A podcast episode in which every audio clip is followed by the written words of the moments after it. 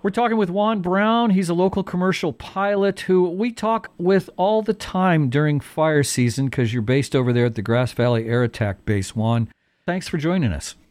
Hey, Felton, thanks. Uh, thanks for reaching out to me on this 5G fiasco that we have going on right now. And it sounds like we've got a crisis temporarily averted for two weeks, but it's a, this is a long time coming, this whole story. Well, let's lay the groundwork here now.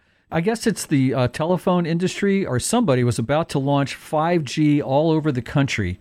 It's not a real powerful signal. It's only about a 5 watt signal in the transmitters, but the problem is the frequencies that they that the FCC has auctioned off here in the United States. Unlike over in Europe, the FCC has auctioned off some frequencies very close to the frequencies that we use for our radio altimeters in our commercial aircraft.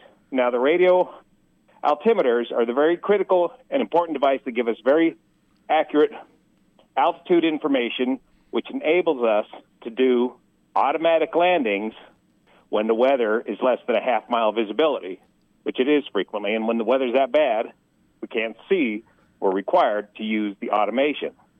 So without the radio altimeter, or if there's interference with the radio altimeter, our ability to land in low visibility conditions is hampered. So, what they're saying is if they did this 5G rollout, you might have an airplane trying to land at Sacramento International Airport in bad weather, say the Tule fog that we've been having in the mornings, and they wouldn't be able to use their instruments, or they might get a, some a glitch in their instrument readings while they're trying to take off or land. Is that the issue, pretty much?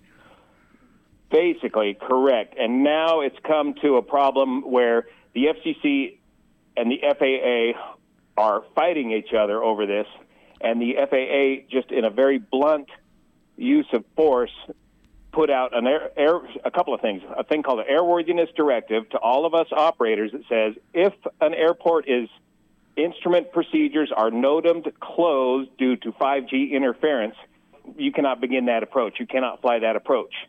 And then yesterday, up popped these NOTAMs all around the country, NOTAMing closed all of the airports with precision approaches that required the use of a radio altimeter, a radar altimeter. So yesterday it looked like the entire country was not going to be allowed to fly in anything less than a half mile visibility, which would have caused a huge backup. And by lunchtime, the telecoms agreed to this two week delay. And what the airline industry is looking for is they're looking for a standard similar to what they have over in Europe.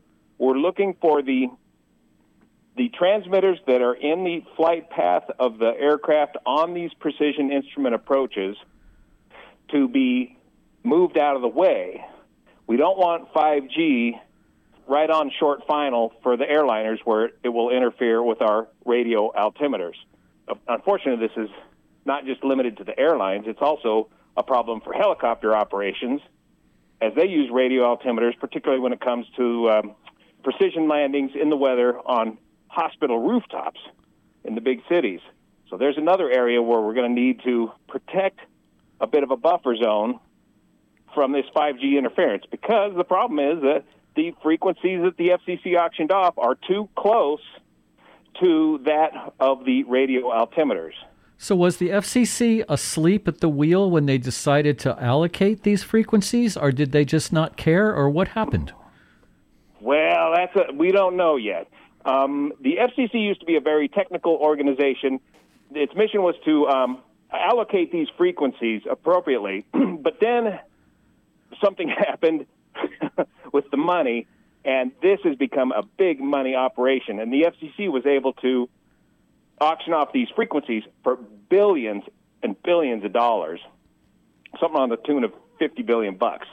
So the money became a huge motivating factor for them to auction off these frequencies, including a narrow band of C band frequencies next to our radio altimeters. That's interesting. You bring that bring up the FCC's involvement and, and thinking in this one because I was part of the startup for satellite radio in this country 20 years ago, uh, and that's when the uh-huh. that's when the FCC took these frequencies that belonged to the people and sold them off to what is now XM and Sirius for a lot of money. But that money never came to the public. It was never put into a trust or used for the public. So the FCC has been doing some interesting things over the last 25 years or so. And what you're alluding to, I think, was a big battle that became a problem for GPS satellites. Somewhere along the line, we had the same battle with GPS satellites, and finally they made a compromise and moved the frequencies to avoid the interference with GPS satellites. But a compromise will have to be made. It's just that it should have been done before now, certainly. We've had plenty of time to see this coming, and we needed to reach this compromise long before now. We're talking with Juan Brown, a local commercial pilot, about the new 5G rollout for the telephone industry going up against the FAA trying to land and, and take off airplanes around the country. So we've got a two week delay. Then what happens in two weeks, Juan? Well, we don't know. Hopefully, we will come to an agreement, and the telecoms will agree to not have 5G wireless in a two mile radius of the final approach course of these precision approaches at these particular airports like Sacramento that should, for the most part, take care of it. I'm looking at my internet right now, my feeds, and I got a big ad from Verizon about 5G coming and all of that, which is probably going out all over the country. So, can they just drop it down to 4G around the airports and then we're okay and the hospitals and stuff?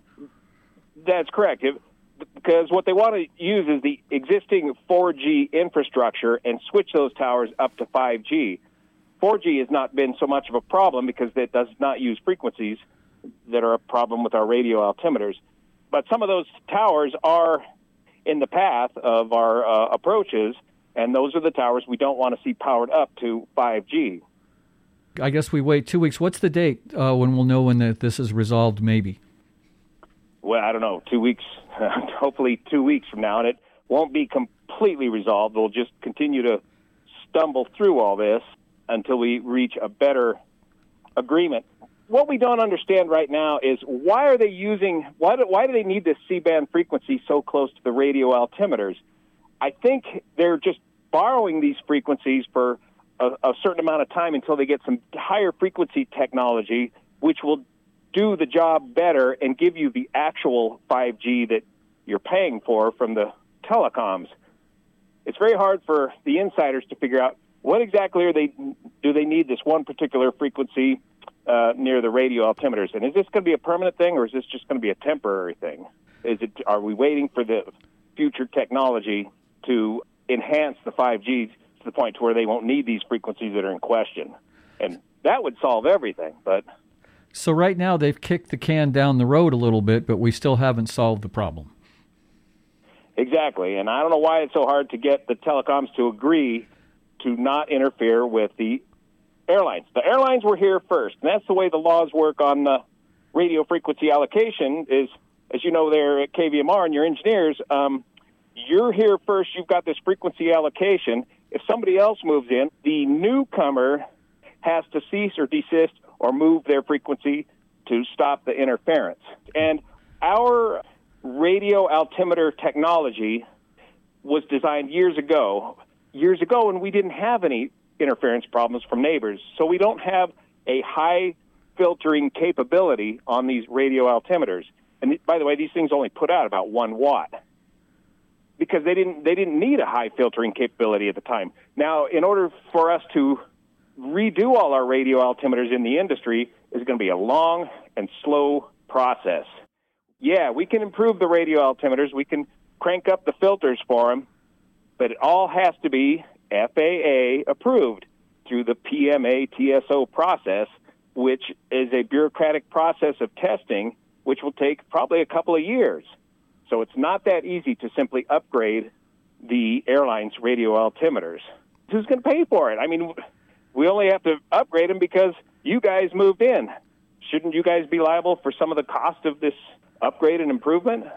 Well, Juan, we thank you for all of the information. We'll check back in a few weeks and see what they've decided to do to fix a problem which uh, could really cause uh, severe delays for air travel in the entire country soon. Yeah, that's right. If we can't land in less than half mile visibility, once one airport starts getting backed up, it backs up the whole country really quick. We've been talking with Juan Brown, a local commercial pilot. Thank you so much for all your information, Juan. Very good. Thanks. Thanks, Felton. We'll talk to you soon.